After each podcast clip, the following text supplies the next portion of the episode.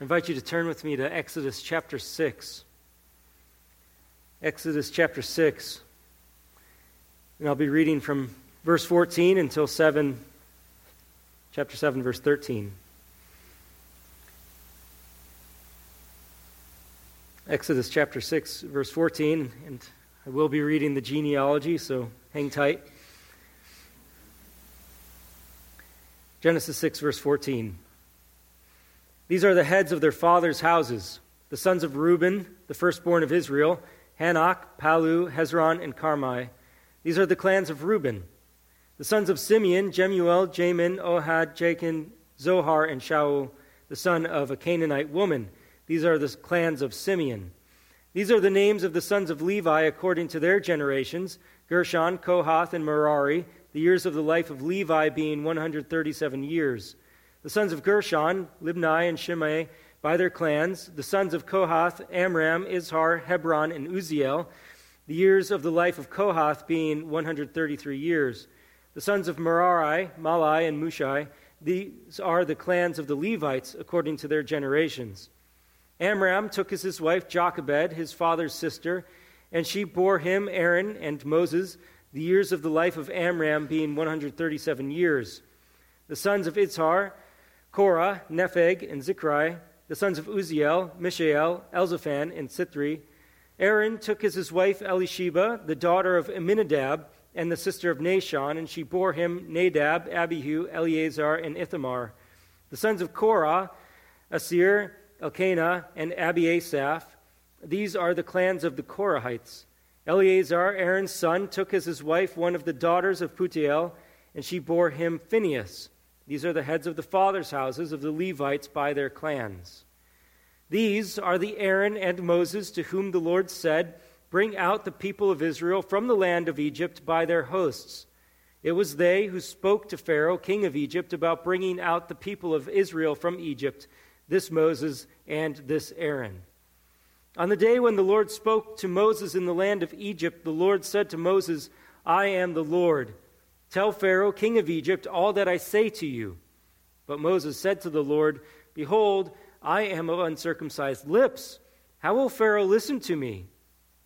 And the Lord said to Moses, See, I have made you like God to Pharaoh, and your brother Aaron shall be your prophet. You shall speak all that I command you, and your brother Aaron shall tell Pharaoh to let the people of Israel go out of his land. But I will harden Pharaoh's heart and though I multiply my signs and wonders in the land of Egypt, Pharaoh will not listen to you. Then I will lay my hand on Egypt and bring my hosts, my people, the children of Israel, out of the land of Egypt by great acts of judgment. The Egyptians shall know that I am the Lord when I stretch out my hand against Egypt and bring out the people of Israel from among them. Moses and Aaron did so. They did just as the Lord commanded them. Now Moses was 80 years old and Aaron 83 years old when they spoke to Pharaoh. Then the Lord said to Moses and Aaron, When Pharaoh says to you, Prove yourselves by working a miracle, then you shall say to Aaron, Take your staff and cast it down before Pharaoh, that it may become a serpent. So Moses and Aaron went to Pharaoh and did just as the Lord commanded.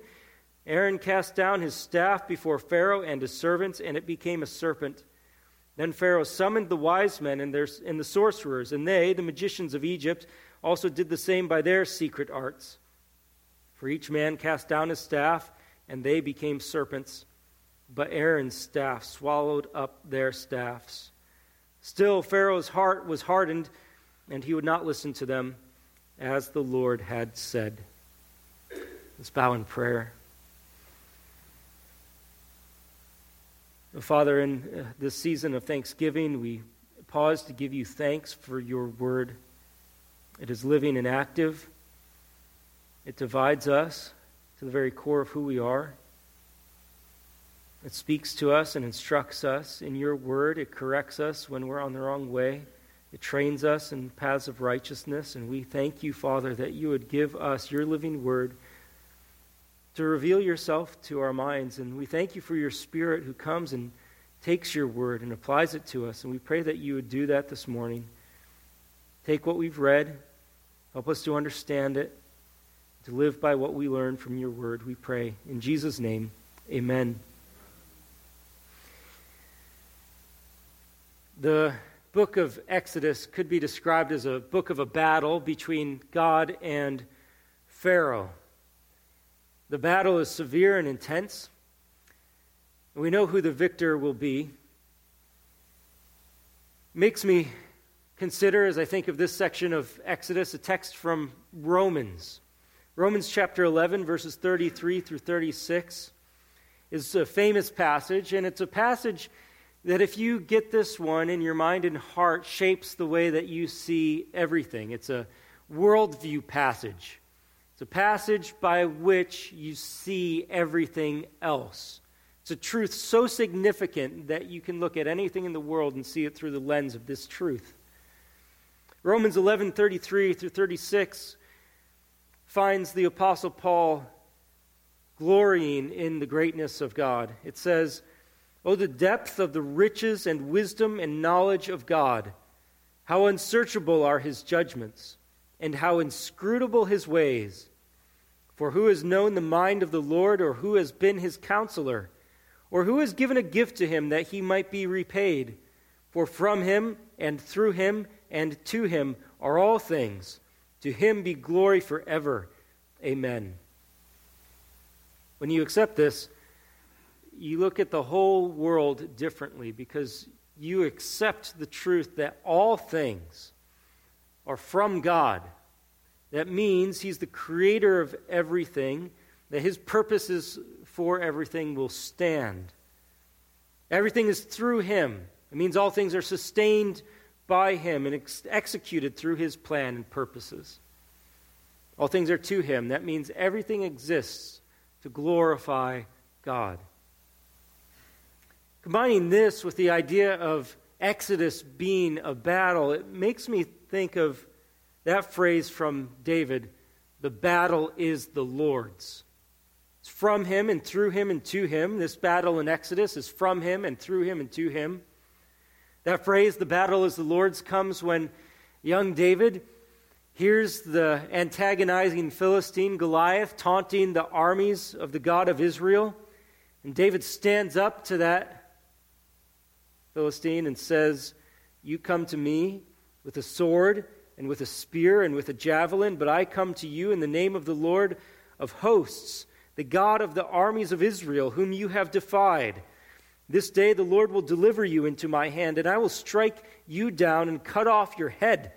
And I will give the dead bodies of the host of the Philistines this day to the birds of the air and to the wild beasts of the earth, that all the earth may know that there is a God in Israel and that all this assembly may know that the Lord saves, not with sword and spear, for the battle is the Lord's, and he will give you into our hand.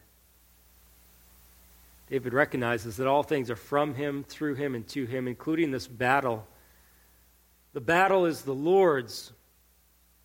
It will originate from him, will be sustained by him, and it will be to his glory. At this point in the book of Exodus, we come to a bit of a turning point. The first opening chapters, 1 through 5, have been, in a sense, an introduction to what's going to happen here.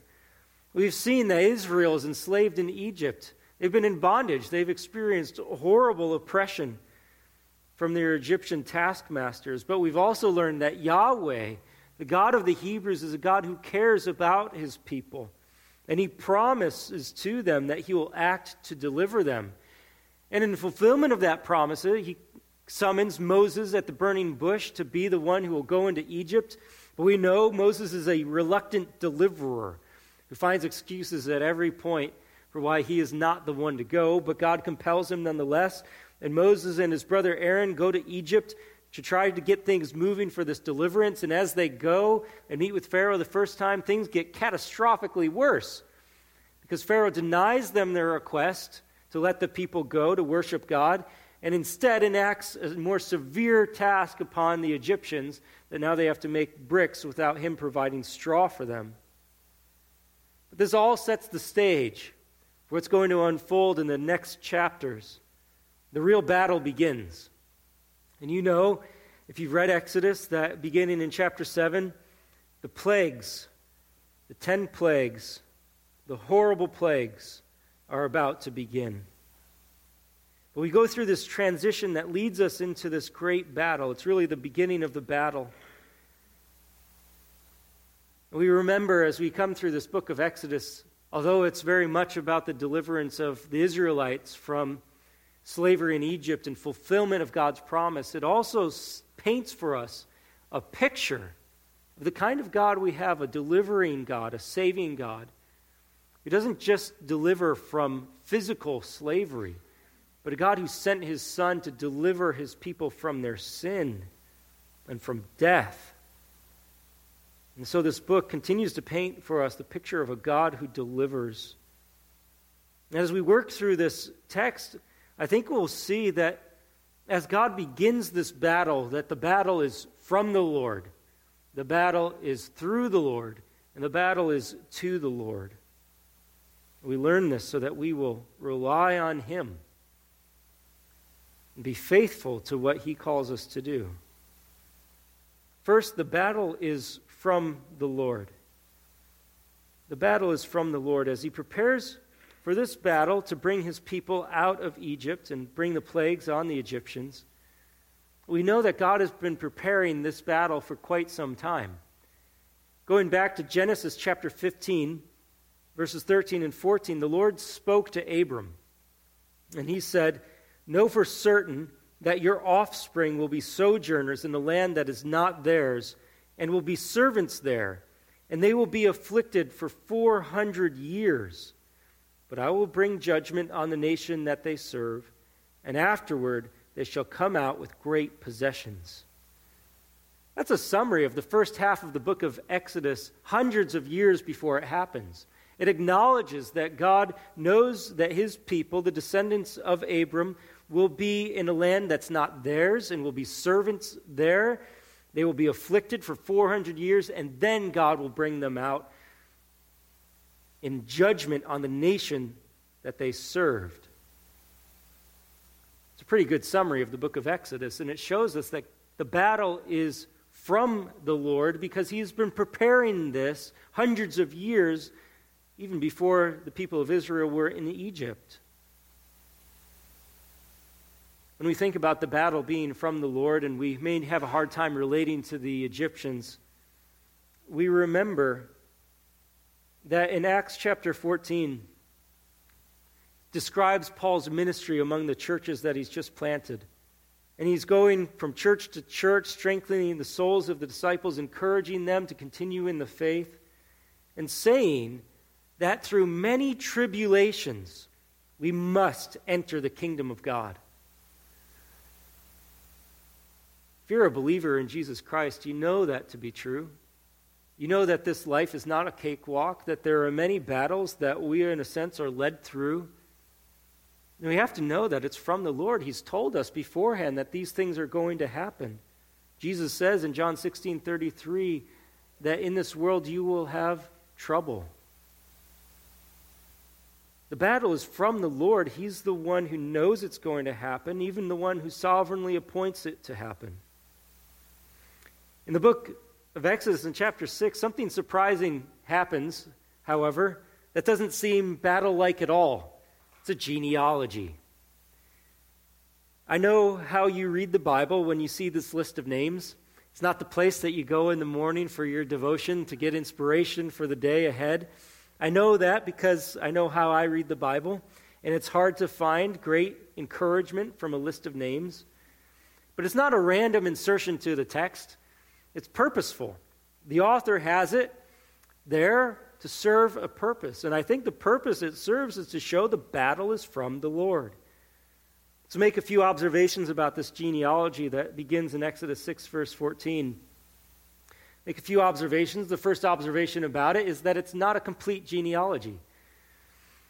It begins with the first three sons of Jacob Reuben, Simeon, and Levi. And if you don't know the family of Jacob, he had 12 sons, but it stops at his third son. It only goes to the third. It doesn't go on to Judah and the rest. It leaves that part blank. That's the first observation. It's that it's not complete. It stops rather abruptly, but that's purposeful. The second observation is that it is focused on Levi. It's focused on Levi. If you notice for these guys, Reuben and Simeon, it, Simeon, it lists their sons just to the first generation. But when it gets to Levi, it goes on for five generations after Levi. Reuben and Simeon are kind of glossed over, and then really the focus is on Levi. But the third observation is not only is it focused on Levi, it's focused on Levi's son Kohath. It's focused on him. The other sons of Levi are mentioned, but they don't get as much attention as Kohath. Kohath gets four generations going beyond him. And then from that comes the fourth observation that it focuses on Levi's grandsons, Amram and Izhar.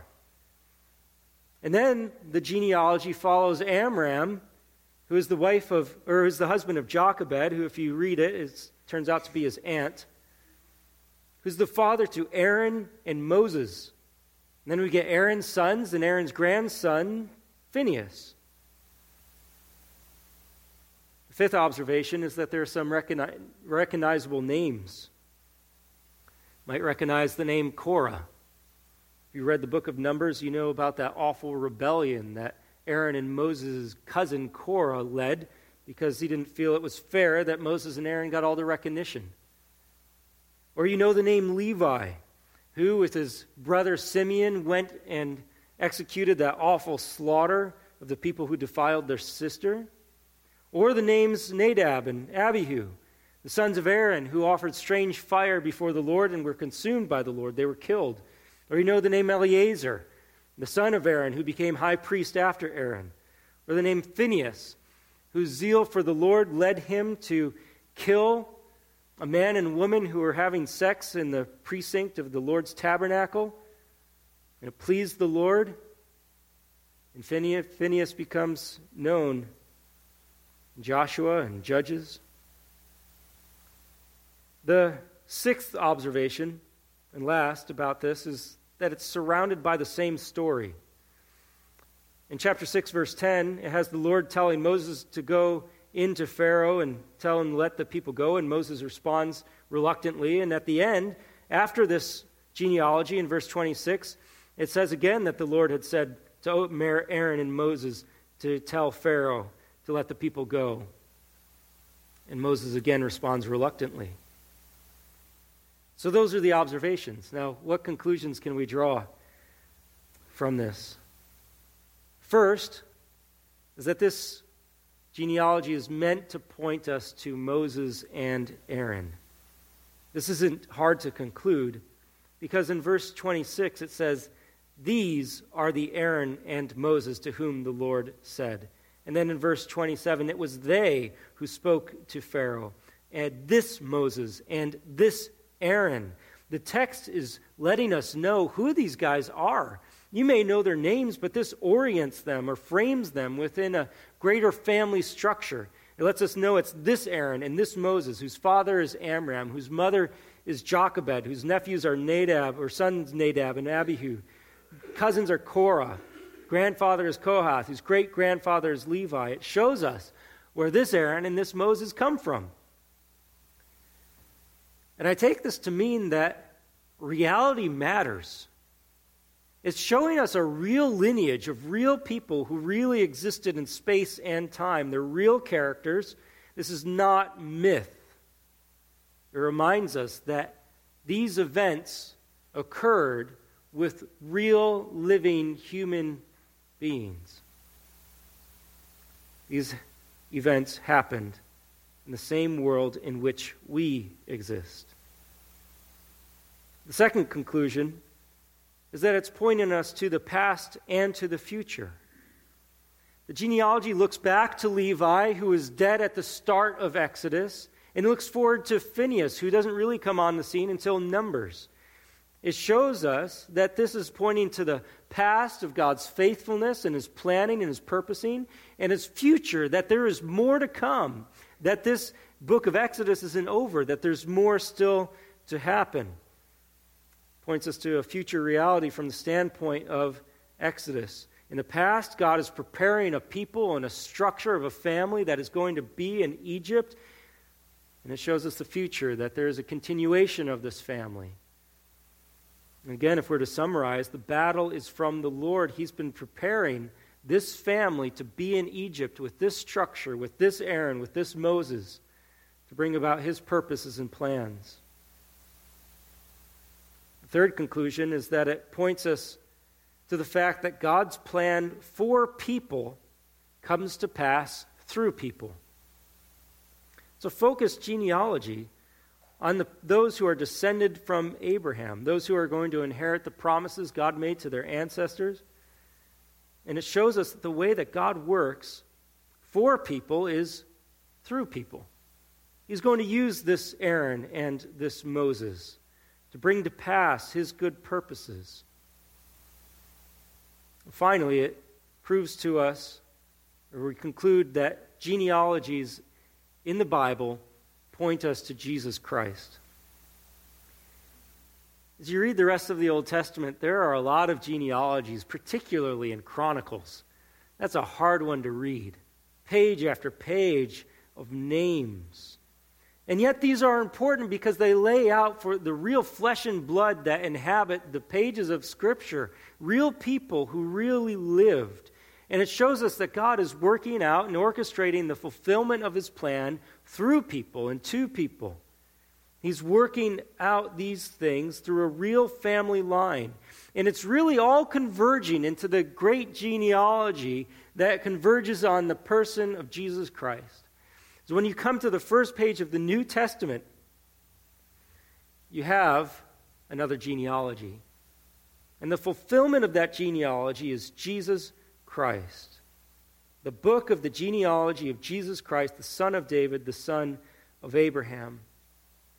As you work your way through the Old Testament and you read genealogy after genealogy, and you come to the New Testament, and the first page is a genealogy, and then there's Luke 3 that has a genealogy, you'll notice something unique, though.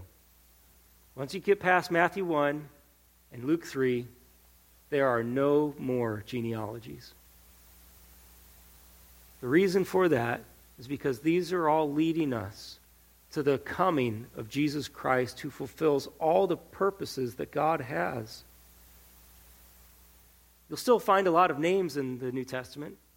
At the end of Romans, for example, there is a list of name after name after name, not of people who are united by as a blood relative, but people who nonetheless belong to the family of God. And we find that now the family tree of the people of God progresses not through physical lineage, but through faith in Jesus Christ. And so that all those who know Christ and trust Jesus Christ are linked to God's good purposes and experience his salvation. Yes, we're united by blood, but not blood that runs through our veins, a blood of Jesus Christ that was spilled on the cross. This genealogy, back in Exodus chapter 6, shows us God has been preparing for these moments where he will bring his people out of Egypt. The battle is from the Lord.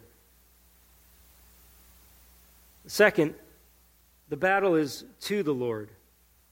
The battle is to the Lord. To say that the battle is to the Lord means that he is the one who will receive the glory. God is the one who will receive the glory in the battle. This can be at times hard to swallow because the tactics that God uses to bring himself glory are not the tactics that we would use. If we were to enter battle with the power that God possesses, we would do something like this. We would snap our fingers, make everybody who's against us become a Christian, and we all live in harmony immediately. That's the way that we would do it. That's not the way that God does it. Romans 11 says that the judgments of God are unsearchable and his ways are inscrutable. That means that the way that God does things are not the way that we would do them. And the reason he does the things that he does, the way that he does them, is because that is the way that his glory will be maximally revealed and made known. Can be a tough pill to swallow when we experience this in real life. That God doesn't do things the way that we would want them to do or to be done. Now, we can take confidence pretty readily that the victory is the Lord's. We have said and heard a number of believers say, I've read the book, I know how it ends. We know that God wins. That's where it's all going. God is going to be victorious. We want to be on the right side of history. We want to be with God, we know that He's the one who's going to be victorious. But we don't always like the way that He brings about His victory. So the difficulty is not so much believing that He will win, the difficulty can be believing that the way things are going now are part of his perfect plan to bring about his perfect victory. That's where faith for us gets challenged. Believing that the way things are going now are part of his perfect plan to bring about his perfect victory. God is not snapping his fingers and immediately bringing the transformation that we would bring if we were in his shoes. We would like it there to be no dissent, no affliction, no resistance against his people and his ways. But there is all the time. This is why we have to remember that the battle is to the Lord, it is for his glory. His wisdom is so profoundly higher than ours that he would do things completely contrary to the way we would do things. And yet the purpose is to his glory. Jesus prays in John 12 28, Father, glorify your name. Then a voice came from heaven I have glorified it, and I will glorify it again. God knows what glorifies him. And he knows what is good for us. And so the battle is to the Lord. When Moses is told by the Lord in verse 29 of chapter 6 to bring out the people of Israel from the land of Egypt by their hosts, he's challenged again to the task that God has given him. And then in verse 29, the Lord said to Moses, I am the Lord. Tell Pharaoh, king of Egypt, all that I say to you. We meet reluctant Moses again. He questions God. Behold, I am of uncircumcised lips. How will Pharaoh listen to me? How is Pharaoh going to listen to a man like Moses? Moses is bringing up again that he's got an extra flap of skin on his lips that makes it hard to speak, and he's going into this world ruler. How is Moses going to be listened to by Pharaoh? It's a legitimate question in a sense. It, we can understand why he would ask that. God's answer to him is in chapter 7, verse 4. Pharaoh will not listen to you. Moses asks, How will Pharaoh listen to me? Pharaoh's not going to listen to you. This is so counterintuitive. God has just told Moses, Tell Pharaoh all that I tell you. How is he going to listen to me? And God's answer, He's not going to listen to you. And yet, the Lord works in this way frequently in Scripture. In Isaiah chapter 6, 9, and 10, Isaiah is being commissioned for his prophetic ministry, and he is told by God, Go and say to this people, Keep on hearing, but do not understand. Keep on seeing, but do not perceive. Make the heart of this people dull, and their ears heavy, and blind their eyes, lest they see with their eyes, and hear with their ears, and understand with their hearts and turn and be healed. That's a hard ministry. He's going to blind people's eyes. Jesus takes this and applies it in his ministry in Matthew chapter 13. He says, Indeed, in their case, the prophecy is, of Isaiah is fulfilled that says, You will indeed hear, but never understand. You will indeed see, but not, never perceive. For this people's heart has grown dull, and with their ears they can barely hear, and their eyes they have closed, lest they should see with their eyes and hear with their ears and understand with their heart and turn, and I would heal them. Jesus goes so far. In Matthew 11, he thanks the Lord for this. Matthew 11, 25, at that time Jesus declared, I thank you, Father, Lord of heaven and earth, that you have hidden these things from the wise and understanding and revealed them to little children. It would be confounding to be in Moses' shoes, to be told, Go and speak all that I command you. How will he listen to me? He won't listen to you. What we have to realize is that God is doing more here in Exodus than just saving his people. He is both saving his people Israel and judging their enemies in Egypt. He's doing both at the same time. Can you accept that God is doing more than one thing at the same time? He is both judging and saving. This is why we will see for the next several chapters the plagues on Egypt, those horrible plagues. Because God is going to stretch out his powerful hand, not just to deliver his people from slavery, but also to judge those who enslaved them. One of the most powerful presentations of this in the New Testament is in 2 Thessalonians chapter 1, verses 5 through 10. This is the evidence of the righteous judgment of God that you may be considered worthy of the kingdom of God for which you are also suffering. Since indeed God considers it just to repay with affliction those who afflict you, and to grant relief to you who are afflicted as well as to us, when the Lord Jesus is revealed from heaven with his mighty angels in flaming fire, inflicting vengeance on those who do not know God and on those who do not obey the gospel of our Lord Jesus. They will suffer the punishment of eternal destruction away from the presence of the Lord and from the glory of his might when he comes on that day to be glorified in his saints and to be marveled at among all who have believed, because our testimony to you was believed. Did you catch that? In one act, Jesus is coming to bring relief to his saints and to inflict vengeance on those who do not know God and on those who do not obey the gospel of the Lord Jesus Christ. He does both at the same time.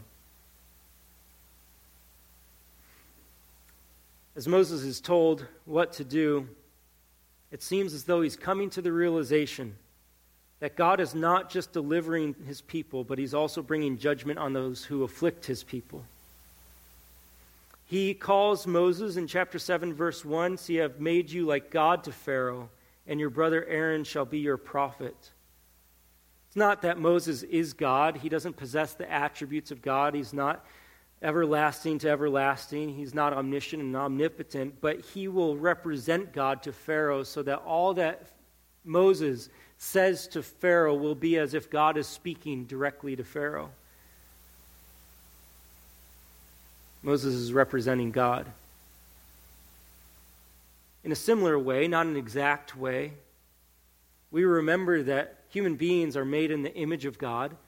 That image has been corrupted through sin, but those who are in Christ are made new, being made new in the image of Christ, and now we bear his image to the world. The church is Christ's body, his hands and his feet and we make him known in the world as we proclaim the gospel. That's why how people treat Christians who have the saving message of Christ, who are made new in Christ Jesus, how people treat Christians really reflects how they will treat Christ himself. That's why Christ will come to inflict vengeance on those who do not believe or obey the gospel. Moses has this huge task, but it's really a simple one. His huge task is to represent God to Pharaoh.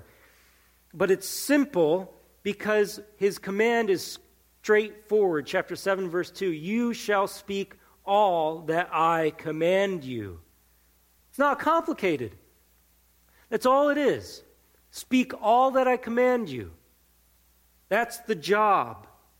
He doesn't need to invent the message that's been given to him. He doesn't need to invent the miracles, those have been given to him. All he needs to do is do what God has told him to do. But do you hear what Moses' question is? How will Pharaoh listen to me? We think for a moment that's a legitimate question, but when you understand what God's job is for Moses, it's not a legitimate question. The, me- the job is to speak all that I have given to you. The job is not to make Pharaoh hear. That's not his job.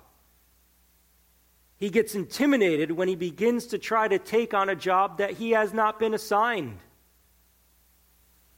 We mix up our jobs so often it brings a burden on us that we can't bear. God has called us to simple faithfulness. 1 Corinthians 4 1 through 2. This is how one should regard us as servants of Christ and stewards of the mysteries of God. Moreover, it is required of stewards that they be found faithful. Or Jesus says it this way in Luke 17 10. So you also, when you have done all that you were commanded, say, We are unworthy servants. We have only done what was our duty. Moses gets tripped up because he thinks his job is to make Pharaoh hear. That's not his job.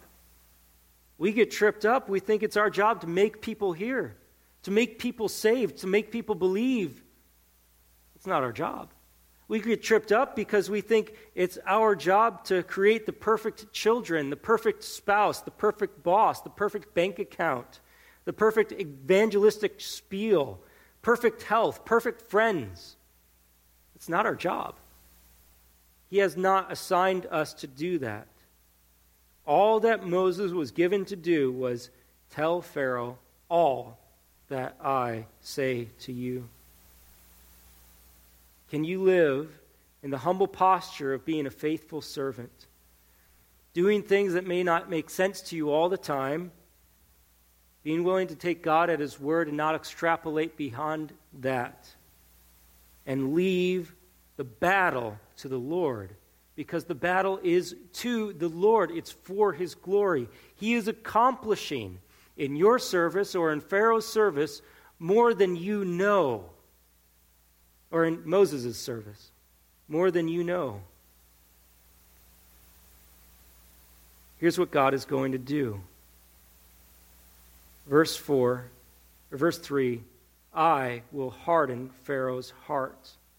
And though I multiply my signs and wonders in the land of Egypt, Pharaoh will not listen to you. Then I will lay my hand on Egypt and bring my hosts, my people of the children of Israel, out of the land of Egypt by great acts of judgment. And here's why the Egyptians shall know that I am the Lord when I stretch out my hand against Egypt and bring out the people of Israel from among them. The battle is to the Lord. He will harden Pharaoh's heart. Pharaoh will not listen, which will drive these plagues to pour out on Egypt so that Egypt will know that Yahweh is God. Remember in chapter 5, Pharaoh said, Who is the Lord that I should obey his voice and let Israel go? He and the Egyptians are going to learn that Yahweh is the God who judges and brings vengeance on those who afflict his people. The battle is to the Lord in that he will get glory in salvation and he will get glory in judgment. Moses and Aaron, it says, did so. They did just as the Lord commanded them. Now, Moses was 80 years old, and Aaron 83 years old when they spoke to Pharaoh. These octogenarians are being used of the Lord in their fullness now to bring about the full purposes of God that extend beyond our simple service. The battle is to the Lord, it's for his glory. It's from him. He's been preparing for it. It's to him. It's for his glory. And finally and briefly, the battle is through the Lord. It's through the Lord. It happens by his power. It happens by his power. God is rolling along his plans well before we are aware of them. And he conducts his battle plan differently than we would do it if we were to choose the means by which he would do it. His tactics are different than ours.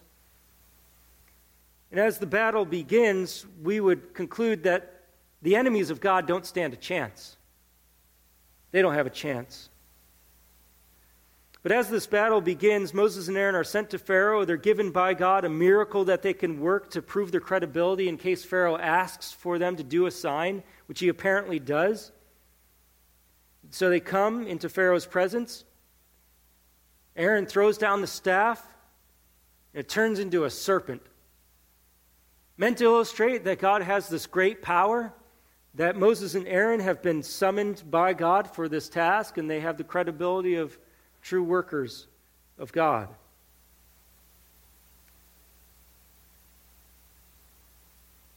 But in that moment when the snake is slithering there on the ground, Pharaoh seems to look at the snake, call in his magicians, who by their secret arts, likely collaboration with demonic powers, are able to throw down their staffs and create serpents themselves.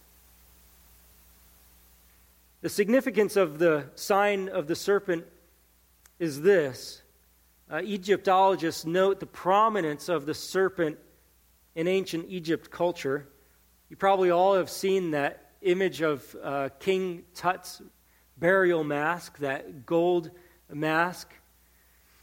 And you see on the crown of his head is coming out from right here a serpent. Pharaoh would wear that as a sign of his power. One commentator states that the serpent crested diadem of Pharaoh symbolized all the power, sovereignty, and magic with which the gods endued the king. The power of a serpent represented the power of Pharaoh, who was a deified king, someone who was thought to be a god. So when Aaron and Moses throw down that staff and it turns into a serpent in the presence of Pharaoh, Pharaoh likely thinks, You're on my turf. That's mine.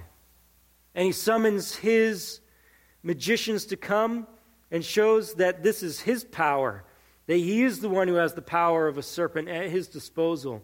And for a moment, you could think that at this time, God has chosen a battle that he's going up against an equal power. It looked for an instant like the serpent sign was going to be credible, but then you see these other serpents from the magicians of Pharaoh slithering around, and you're compelled to ask Has God met his match? Is God going toe to toe with a power that's equaled by his enemy? You could think for a moment, Moses and Aaron begin thinking, that was the wrong sign. It should have been an elephant or a mongoose or something that could take down that snake. Think this, was, this wasn't right. Why'd you choose a serpent? They're on Pharaoh's territory, and for a moment, it looked like the power of God was insufficient for the task of the battle. It just for a moment looked like God had met his match. Just for a moment, it looked like Jesus of Nazareth has met his match.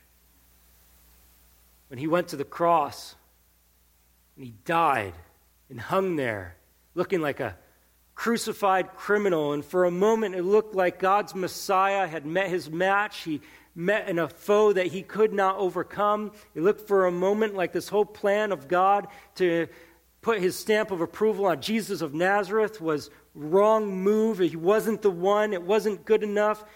The power of God had met its match in death, and it looked like that for just a moment until the tomb of Christ was shown to be empty.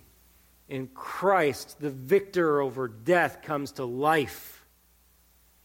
And as Isaiah 25, 8 and 9 says, He will swallow up death forever.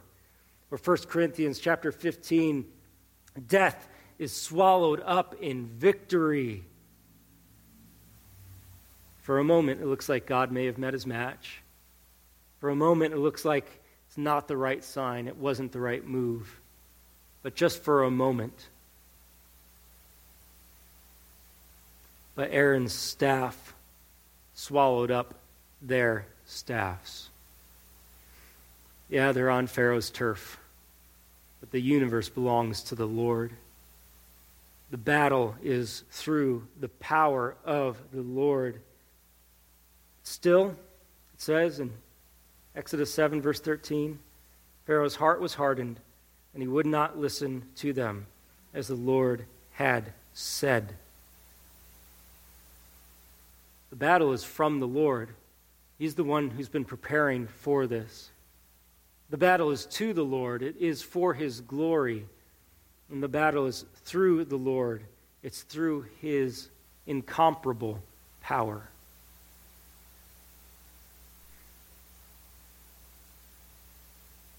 All we're called to do is to be faithful and remember that this universe and the battles that are engaged in are for the glory of the Lord. Are you, being, are you willing to be used of Him? Go according to His word, not yours, and be willing for Him to both be bringing about salvation and judgment simultaneously. We submit to Him in His ways. Let's pray. Father, we thank you that you have, for us who know Christ, brought salvation. And we tremble at the thought of the judgment that you bring on those who don't know you. And Lord, we are not sufficient for the battle that you've placed us in, the tribulations and trials. But Lord, we would acknowledge to you that these are from you and through you and to you. Help us to remember and trust that. May you be glorified in our lives as we humbly serve you, and may you accomplish all of your perfect purposes and plans. Thank you, Father, for the gift of salvation through Jesus Christ our Lord, the one who swallowed up death. We praise you in Jesus' name. Amen.